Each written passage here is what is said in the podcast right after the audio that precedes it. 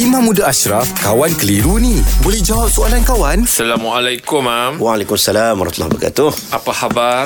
Ba- Baik je. Alhamdulillah, Mam. Nak tanya satu soalan ni, Mam. Uh, haiwan apa yang dirang untuk dibela? Okey, haiwan Ha. ha. haiwan apa yang dilarang untuk bela? Baik, sebenarnya haiwan ni pertamanya kita tak boleh zalim dia walaupun kita tak boleh makan haiwan tu walaupun haiwan tu haiwan yang kita katakan kita tak makan. Contohnya haiwan yang bukan macam ayam, bukan macam lembu, dia tetap kena jaga dengan betul sebagai ihsan sebagai seorang manusia kepada haiwan. Cuma ada beberapa binatang. Ada. Contohnya haiwan yang tak boleh dijadikan as a pet. Macam anjing, ah. khinzir tak boleh jadi. Ah, Kalau anjing tu untuk buruan, untuk jaga tak Keselamatan. keselamatan tanaman, ah, itu tak ada masalah. Kemudian ada haiwan juga yang tak dibenarkan juga. Antaranya pernah Nabi sebut khunsun fawasiq. Ada lima binatang yang dianggap sebagai binatang yang buruk.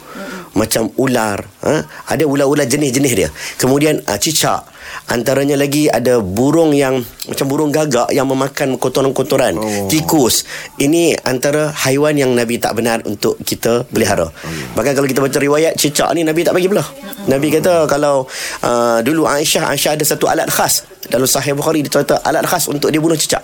Uh, jadi kita ada ada ada asbab-asbab dia tapi kita faham senang bila tak dibenarkan kita pun tak payahlah pelihara. Ha, kalau kucing tak ada masalah. Hmm. Ha, silakan.